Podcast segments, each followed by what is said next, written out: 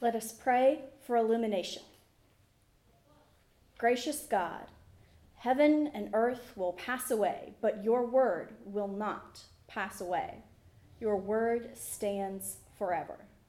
May your Holy Spirit open our hearts and minds so that we are awake to your presence, ready to meet you wherever and whenever you appear. Amen. Our first reading this morning is from the 64th chapter of Isaiah, verses 1 through 9. Oh, that you would tear open the heavens and come down, so that the mountains would quake at your presence, as when fire kindles brushwood and the fire causes water to boil, to make your name known to your adversaries, so that the nations might tremble at your presence. When you did awesome deeds that we did not expect, you came down, the mountains quaked at your presence. From ages past, no one has heard, no ear has perceived, no eye has seen any God besides you, who works for those who wait for him. You meet those who gladly do right, those who remember you in your ways. But you were angry, and we sinned. Because you hid yourself, we transgressed. We have all become like one who is unclean, and all our righteous deeds are like a filthy cloth. We all fade away like a leaf, and our iniquities, like the wind, take us away. There is no one who calls on your name or attempts to take hold of you, for you have hidden your face from us and have delivered us into the hand of our iniquity. Yet, O Lord, you are our Father. We are the clay, and you are our potter. We are all the work of your hand. Do not be exceedingly angry, O Lord, and do not remember iniquity forever. Now consider, we are all your people. Thanks be to God. The lectionary, as you know, is the it's a three-year plan of Bible readings that cleverly called your A, your B, and your C. Each week, there are four readings from the Old Testament, the Psalms, the letters, and the Gospels. It's a time honored way of moving preachers and congregations around in the Bible so we won't just focus on our favorite book or, or just on the passages that please us the most because they seem to go along with views we already hold. Well, today is the first Sunday of Advent, and it begins year B. But we start off not at the beginning of this Gospel of Mark, but at the 13th chapter. Now, in the 11th and 12th chapters, Mark had described various conflicts in Jerusalem. In the next chapter, the 14th chapter, Mark will start describing the week that leads to Easter. But in the 13th chapter, Jesus is talking with the disciples about things to come and about his second coming. Now, as I read this passage, notice what two word phrase gets repeated three times. Listen now for God's word for us today. But in those days, after the that suffering. The sun will be darkened, the moon will not give its light, and the stars will be falling from heaven, and the powers of the heavens will be shaken. Then they will see the Son of Man coming in clouds with great power and glory. Then he will send out the angels and gather his elect from the four winds, from the ends of the earth to the ends of heaven. From the fig tree, learn its lesson. As soon as its branch becomes tender and puts forth its leaves, you know that summer is near. So also, when you see these things taking place, you know that He is near at the very gates. Truly, I tell you, this generation will not pass away until all these things have taken place. Heaven and earth will pass away, but my words will not pass away. But about that day or hour, no one knows, neither the angels in heaven nor the Son, but only the Father. Be aware. Keep alert, for you do not know when the time will come. It is like a man going on a journey when he leaves home and puts his slaves in charge, each with his work, and commands the doorkeeper to be on watch. Therefore, keep awake, for you do not know when the master of the house will come in in the evening, or at midnight, or at cockcrow, or at dawn, or else he may find you asleep when he comes suddenly. And what I say to you, I say to all keep awake. This is the word of the Lord.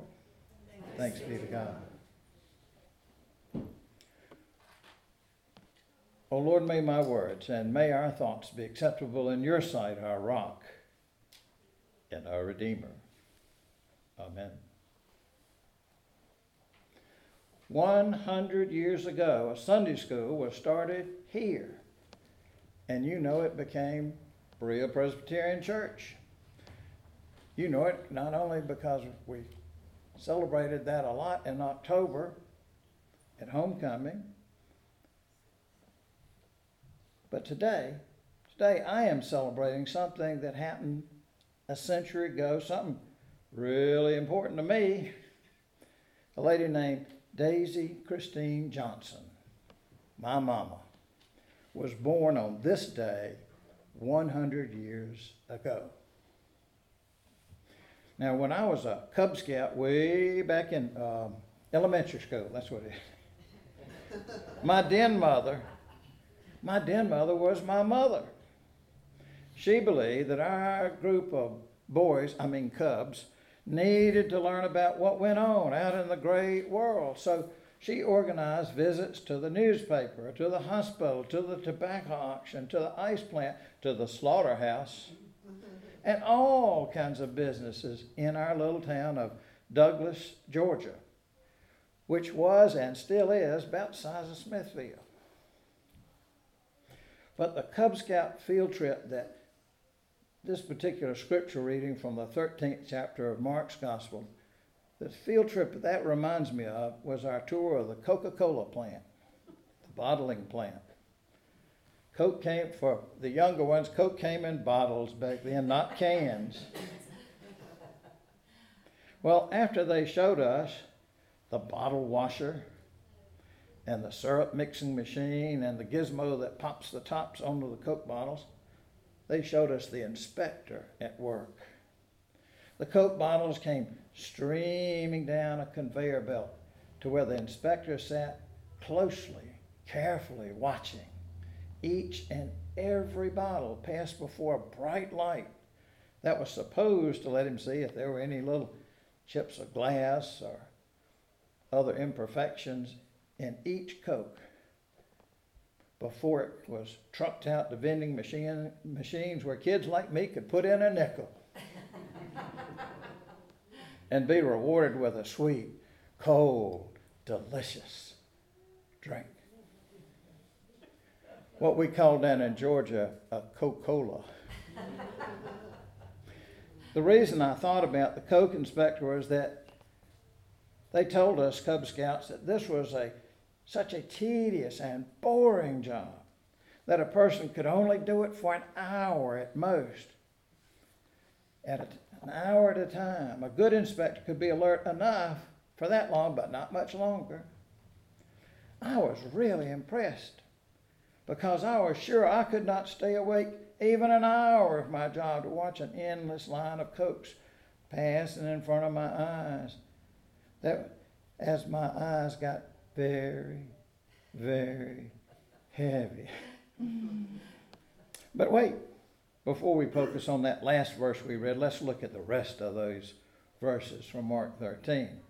One way to look at our text is to consider it in three sections. First, there are cosmic signs, and then there there's learning from the fig tree, and then there's that warning in a parable. Well, first consider the cosmic signs in those first few verses. In those days, the sun will be darkened, the moon will not give light, and the stars will be falling from heaven. The heavens will be shaken. And what happens next? Well, we'll see the Son of Man coming in clouds, great power and glory.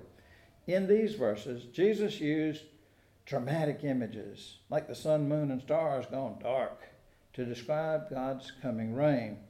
The people that he was talking to, they would be familiar with that kind of image because they had read those in the prophets like Isaiah or Ezekiel or Joel. Now, after the cosmic signs, the second section to consider involves learning from the fig tree. From the fig tree, learn its lesson. Soon as its branch becomes tender, puts out leaves, you know summer's coming. Jesus uses the way the leafing of the fig tree signals the coming of summer to illustrate signs of God's coming reign if we are alert to them. Though we are also warned that it's, it's useless to try predicting the day or the hour because it's something that only God knows. I remember uh, the son of a famous biblical writer, the son of G. Campbell Morgan, came to this little town of Douglas, and they expected such a huge crowd. They got the Baptist church, let us hold our Bible study week in the Baptist church. And along the way, Dr. Morgan said, You know, I always thought if if I were the Lord and someone guessed the right time and day, I'd switch it. well, there are all kinds of things where people predict and they, they do numerology and they do Bible study, trying to predict. But Jesus himself says, I don't know. Nobody knows but God. So, you know, trying to second guess Jesus is, I'd call that a losing proposition. Well, in the third section of our reading, the last three verses we read, they give us a warning in a parable. Be aware, keep alert, for you do not know when the time will come. And then he talks about the man going on the journey and he leaves home, puts the slaves in charge, each with their work to do, and then he says, You don't know when he's coming back. So keep alert. Keep awake.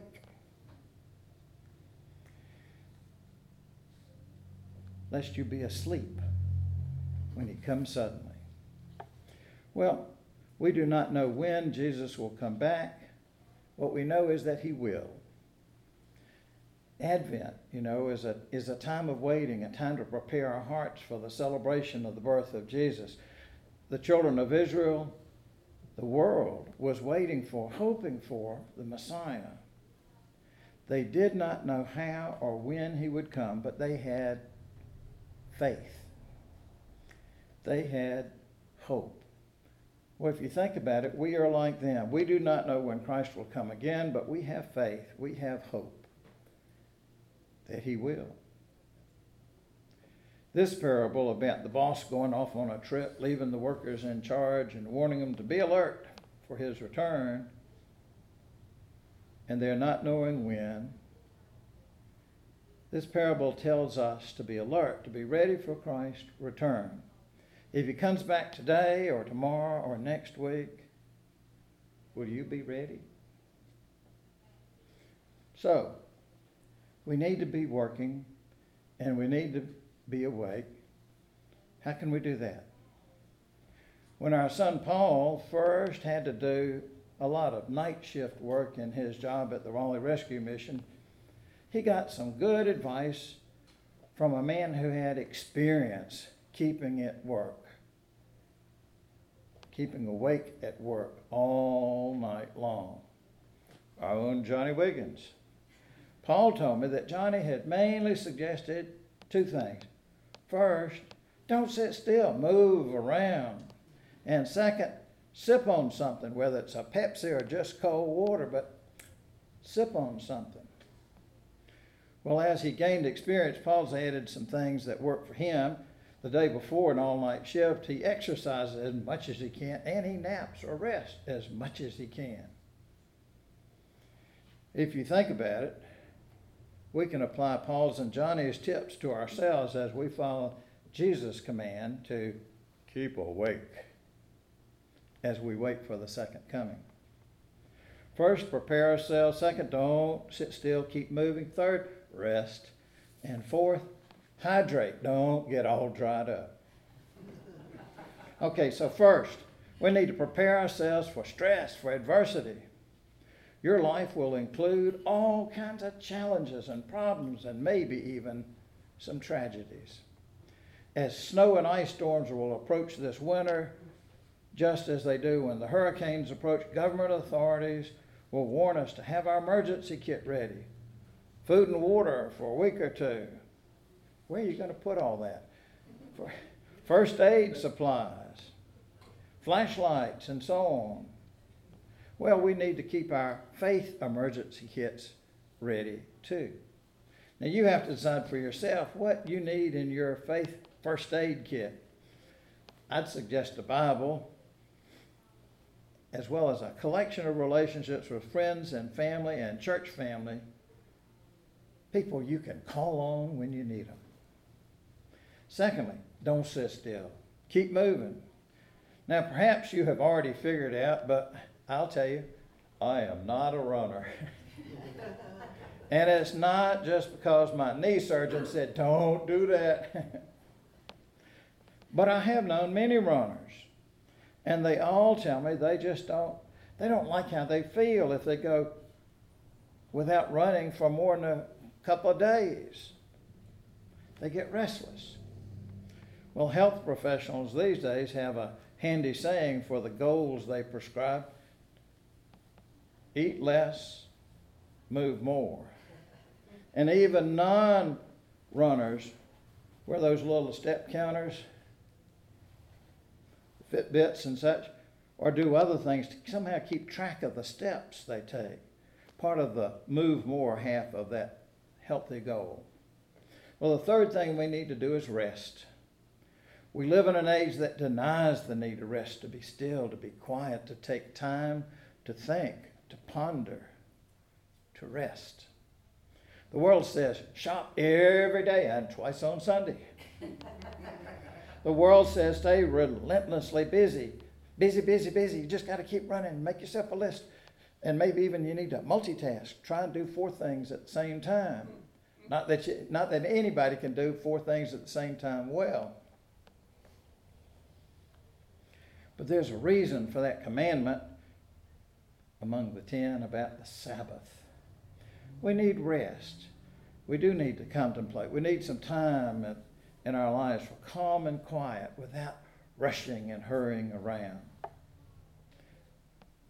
We don't just need to prepare ourselves for adversity or and to keep moving and to rest.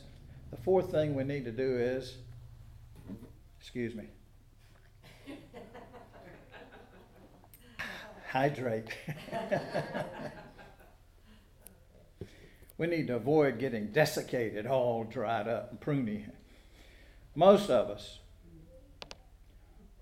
when most of us were young, we never heard about hydrating. We just heard about you need to drink X number of glasses of water a day. But now they say hydrate by drinking, you know, X number of glasses of water every day. I even heard one fellow said you need to drink an ounce of water for every pound you weigh. That could be a challenge. that could be a challenge. Maybe we'll stay with that eight glasses of water a day. Well, whatever you call it, we know it's good for you. In the same way, we need to spiritually hydrate. That is, not let our faith get all, all dried up. We need daily disciplines that help us refresh and grow spiritually. For example, uh, one such discipline is reading the Bible each day.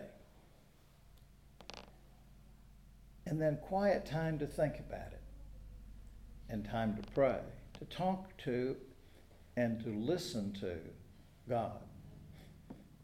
Now, some people prefer old fashioned books like, like a translation of the Bible that speaks to you. Some like a devotion book, especially one that prompts you to think about your relationship with God and with the children of God in a fresh way.